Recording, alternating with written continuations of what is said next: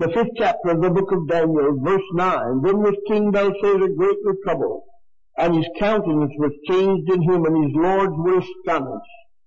And then in verse 30, and in that night was Belshazzar the king of the Chaldean slave. The story of Belshazzar, I think, takes on a very living and vital interest as we get an understanding of the condition and surroundings under which his last great feast and his untimely death occurred. Perhaps the city of Babylon itself should be described. Babylon was said to be one of the wonders of the day. The city lay about four square, fifteen miles each way, surrounded by an impregnable wall, with its many hanging, hanging gardens and marvelous towers, and the river Euphrates running, running directly through the city. It was reckoned among the wonders of the world. At the setting of our story tonight, the city was being besieged by the hordes of Medes and Persians. Unknown to Belshazzar, they had been working day and night, changing the channel of the river and turning it around the city that they might march their armies into the city upon the emptied riverbed. The night of Belshazzar's drunken feast, this feat was accomplished, and the city fell, and Belshazzar died. I want you to look with me tonight at this Old Testament character. I want you to look at him first of all in the way that he lived. Look at Belshazzar in life, and second, I want you to look at him in death. First of all, I want you to notice how he lived, and second, how he died, because a man usually dies like he lives. Show me how a man lives, and I'll show you how the man dies, because he usually dies like he lives. And so Belshazzar, I think, first of all, find out, we find in the Bible, first of all, that Belshazzar was a pleasure seeker. He was a pleasure seeker because he said he made a feast to a thousand of his lords and ladies and drank wine before the thousands. Feasting at a time when he should have been fasting. Feasting at a time when the enemy was at the very gate of his city. I think Belshazzar must have been a man of very low ideals to feast at such a time as this. I think his whole philosophy of life was bound up in this.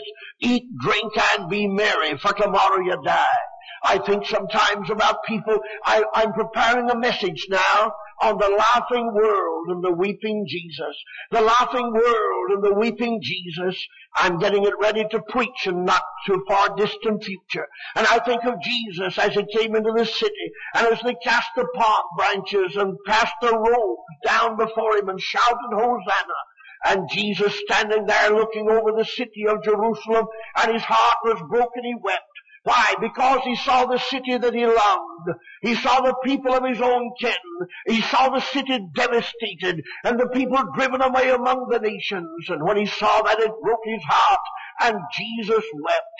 The laughing world and the weeping Jesus. And I said, I wonder why he could weep. I wonder how the people could laugh and carry on when he would have a broken heart and weep.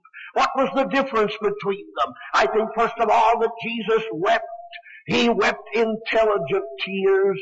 He said, if thou hadst known that which pertained to thy well-being and welfare, thou would have repented in sackcloth and ashes. He said, I know what's coming. I know the calamity. I know the judgment that's coming upon you. And that's the reason I weep while you, I weep while you, while you laugh and scorn. Not long ago I stood beside the bed of a little child and it was slipping out into eternity. But the mother didn't seem much concerned, and the doctor turned away with a sad look upon his face and said, do you know why she's rather light-hearted? He said, I said, why? He said, because she doesn't know the condition. She doesn't know the seriousness. But my knowledge of medical science tells me that that child is inevitably going to die. There is nothing that will hold it or keep it. And he shed those, and so he had that he had that intelligent tear, and Jesus said, I know, and that's the intelligent tear. And then he said also, he wept that helpless tear. He said, I have come that you might have life, but you won't come. You will not come unto me that you might have life. And so he stood absolutely helpless before them. And Belshazzar feasting and carousing at a time when the enemy was at his gate. And tonight, my friend, up and down the streets, uh, in and out of the avenues, in the taverns, the places of amusement, the wine is rippling and the liquor is growing and the dancers' feet are gliding across and hilarity going on. And yet while that's going on, the bombers are yonder in Vietnam and boys die and the war is moving and soon the whole thing will come to destruction. And yet he could stand there and have that bar and have that tremendous feast. You say he was a man of very low ideals to feast at such a time as that. You know what we ought to be doing in this country? I'll tell you what we ought to be doing. Instead of fasting and all the rest, instead of feasting, we need to be fasting. We need to call a national day of repentance and repent of our sin and get on our faces before God and ask God to forgive us, my friend, for the sin and the, and the lawlessness and the infidelity of this land. You say, Brother Lincoln, what's wrong about pleasure seeking? Don't you believe in pleasure? Yes, you never looked a fellow between two big brown eyes that's getting more fun out of living than I am. But you listen to what the Bible says about it. You listen to what God says about pleasure in this book. He said pleasure chokes the word of God and hinders it from taking root in the life. He said, in that the seed, the word of God, was the word of God which fell among the thorns. When it is, when they go forth are choked by the cares and the riches and the pleasures of this life. Today, my friend, you preach the gospel, but before it has a chance to bring fruit, the devil has snatched it away. And tomorrow, in the, tomorrow night, in the place of amusement, it's snatched away. What's the second indictment that God brings against the pleasure seeker? He said they're never satisfied. Pleasure seekers are never satisfied. That's the reason the man comes from the party tonight and throws his evening suit on the, on the couch and takes a gun from a drawer and puts it to his temple and blood and brain spatters on the wall. Why? Because it fails to satisfy. Pleasure seeking is like a shot in the arm. It gives you a shot for the moment, but tomorrow it'll take a different, it'll take a bigger shot for a bigger thrill tomorrow. And the thing that thrilled you tonight won't thrill you tomorrow. You gotta have a different thrill. And the first thing you know, you're on the toboggan and your brakes won't hold. The first thing you know, you're in the midst of the stream and the current's too strong on the, on the pull for your oars.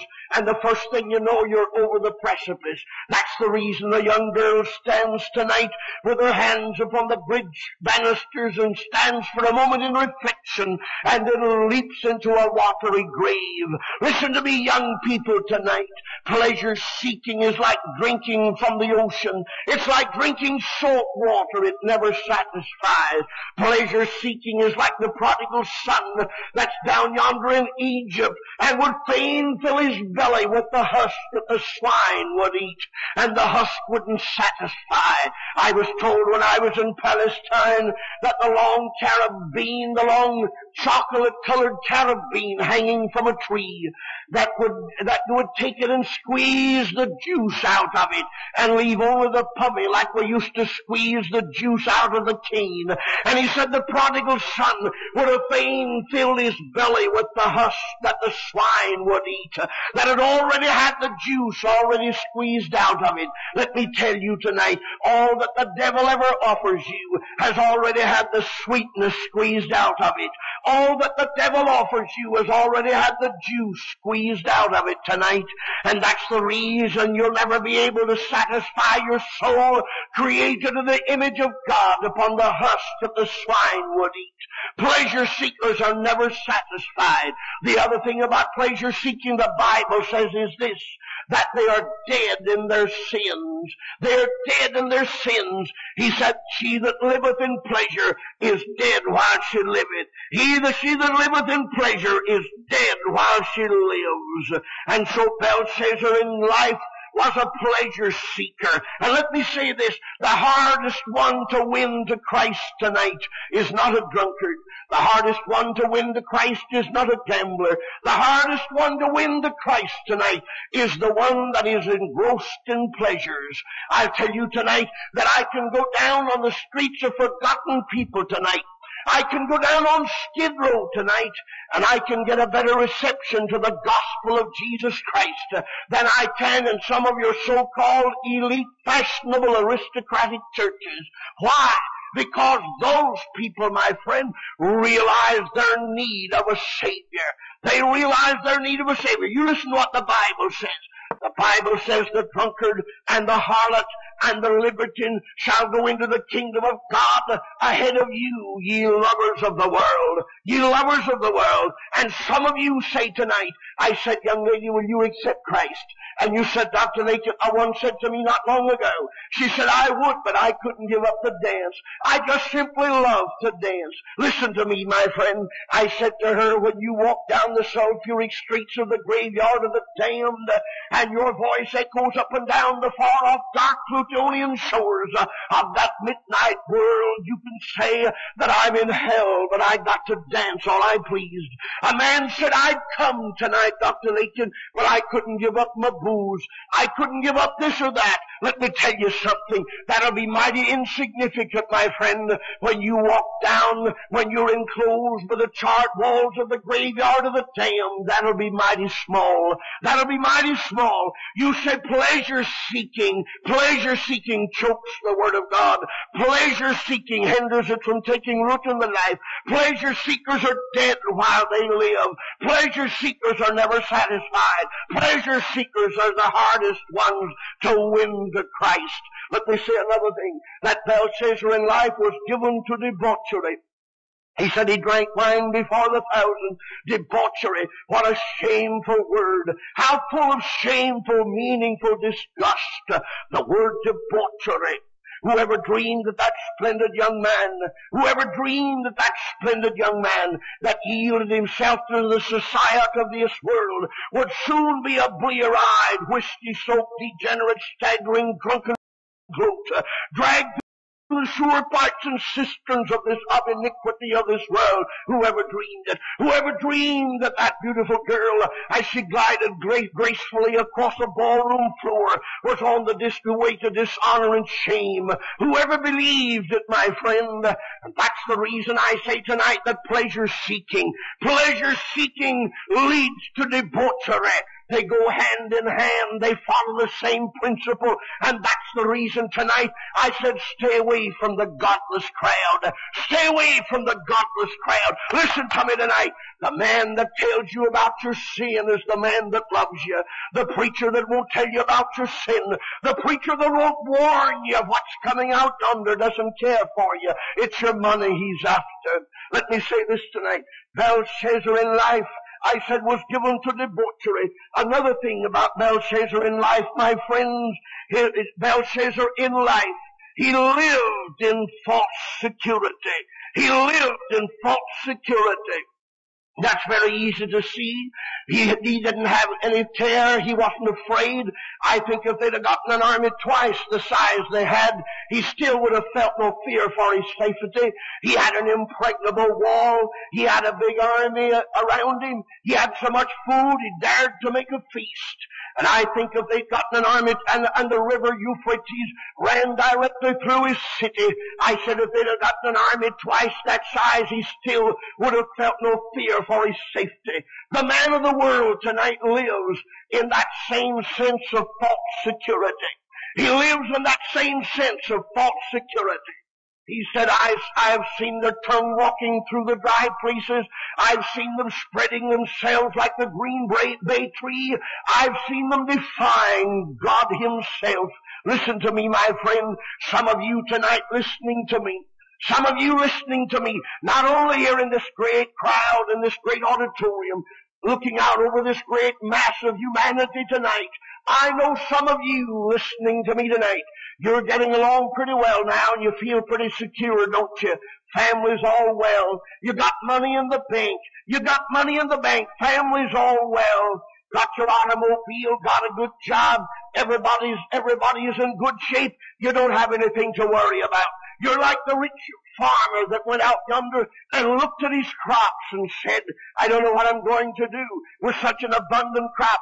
Then he said, this is what I'll do. I'll tear down my old barns and I'll build me bigger ones.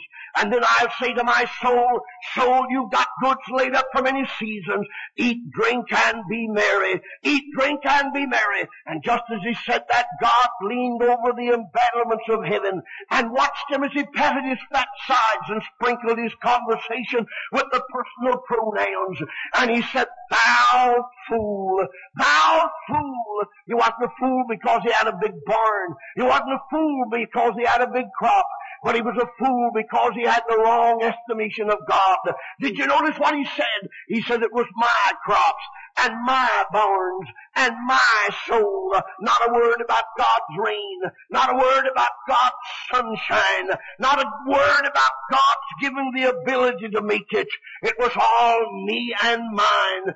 Some of you listening to me, my friend, you forget that in God you live and move and have your being. You couldn't draw one breath tonight without God. You couldn't draw one breath without God tonight. Some of you listening yonder down across the valleys and the hills and the hollows down yonder tonight in your home, you couldn't even turn on the radio to listen to this sermon tonight without God because your strength is in Him. And suppose tonight that God would whisper to you tonight and say, thou fool, this night thy soul shall be required of thee. And brother, sister, that night may be nearer to you than you've ever dreamed of. Let me tell you tonight, I wouldn't trust myself tonight from the here to the back of this auditorium tonight without Jesus Christ. Without Jesus Christ. You said, listen, God said tonight, God said in His book tonight, boast not thyself of tomorrow. Some of you said, Dr. Lincoln, I'll get saved someday, and you feel perfectly secure. Let me say this to you tonight. That was Belshazzar in life. Let me notice with him, let me notice him tonight with you for a few moments in death. I showed you how he lived. Now let me show you for a few minutes how he died. First of all, my friend, the death of Belshazzar was not without warning. It was not without warning. Yonder was the big, the big banquet was going on. The music playing, the feet of the dancers gliding across the floor, the wine rippling in the glasses. And just at the very height of it, somebody said, look at the king, look at the king, look at the king and his countenance was changed. The loins, of his joints were loosed, and his knees began to smite one against another. And yonder on the wall, by the candlestick, an armless hand with a gruesome finger, writing in characters of fire, Mene, Mene, Upharsin. God gave him that warning, and Belshazzar came and made the, and, and Daniel came and made the interpretation of it. All that was done that Belshazzar might repent, but he didn't repent. He didn't repent. Listen, I could stand up on this platform tonight and here before this microphone tonight could talk until the sun would come up in the morning of the scores of ways that God has warned some of you, that God has warned some of you, but you haven't profited by the warning. He warned some of you by His servants. He said, I place you a watchman on Zion's wall. If you see the sword coming and fail to warn my people, their blood I require at your hands. Their blood I require at your hands. Listen tonight. God said, I sent my prophets and my preachers to warn you. And He said, I've warned you and your blood, listen to me tonight, preachers, if some of you are listening to me, don't forget this. If you aren't faithful in warning people, their blood's going to be upon your hands. 45 years I've been preaching this gospel, and I'm going to tell you this, my brother, as far as I'm concerned, your blood will never drip from these fingers. Your blood will never drip from these fingers because I'm going to faithfully warn you of death and of judgment and hell and eternity. Listen, my friend, tonight, God warned you by His prophets. God said, I warned some of you by my Spirit. Listen, when He has come, He will reprove the world of sin, of righteousness, of judgment. Some of you remember when you sat in the church many, many years ago, when you heard the man preach the gospel, you sat there and trembled and the tears ran down your face and you gripped the back of a bench until your knuckles became blue, became white. And God was talking to you and you went home but not to sleep and you tossed on a pillow, though it was downy. God was talking to you. God was talking to you. You say, Brother Lincoln, nothing bothers me now. Why? Because some of you, God said, let him alone. He's joined unto his idols. I said last night, I think it was, I was preaching the other night and I went back and said to a man, are you a Christian? And he said, no. I said, will you come tonight? He said, no, I don't feel like it. I said, if you aren't lying, you ought to be scared to death. Why? Because God said there'll come a day when you'll be past feeling. If you really mean that you don't feel like it, God said, I warned you by my prophet.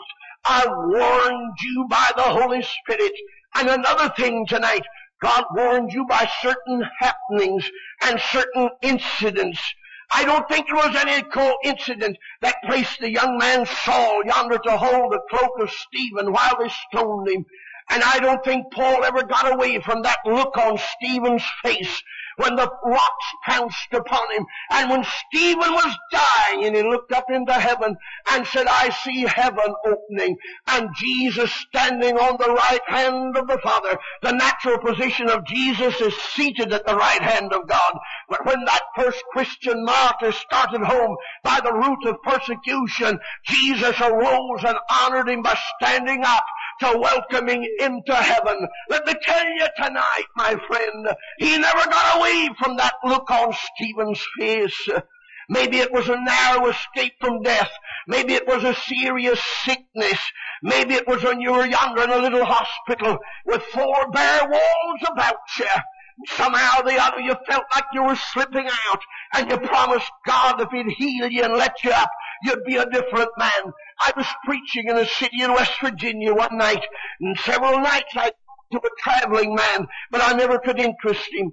And so one night I missed him, and the second night I missed him, and the third night I saw him come in with his arm in a sling. I preached that night. He got up out of his seat and came walking down the aisle on the first verse of the song and put up his hand. And I said, what about it? He said, night before last, driving around the mountain, my car overturned. My arm was broken and I was pinned under the car for two hours, and I promised God if He'd let me out of there, I'd be a Christian. Listen tonight, I buried a little baby one day, and the man stood beside me and put his hand upon my shoulder and said, the, the father and said, Dr. Lincoln, that's God's call to me to be a Christian.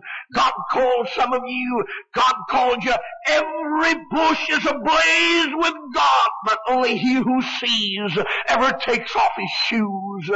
And Belshazzar's death, my friend, Belshazzar's death was under condemnation. That's the other thing.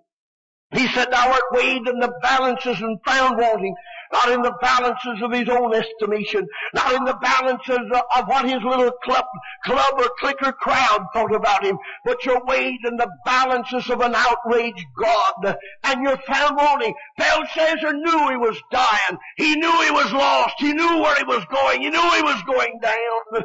Listen to me, my friend. The old cab driver yonder in the Adirondacks one night dying. And in his deliriums he imagined he was driving his cab in the mountain and there was a storm raging. And they'd see him as he'd lift the cover now and then with his foot and whisper something. Someone knelt down very close and listened to him. And he said this, I'm going down. I'm going down. I'm going down the mountain and I can't find the brake. Listen to me, my friend. One of these days you're going down the mountain and you're going to need the brake. One of these days you're going down the mountain and you're going to need the brake. And when I draw this fleeting breath, when mine eyelids close in death, when I soar to worlds unknown, see thee on thy judgment throne, rock of ages, cliff for me, let me hide myself in thee.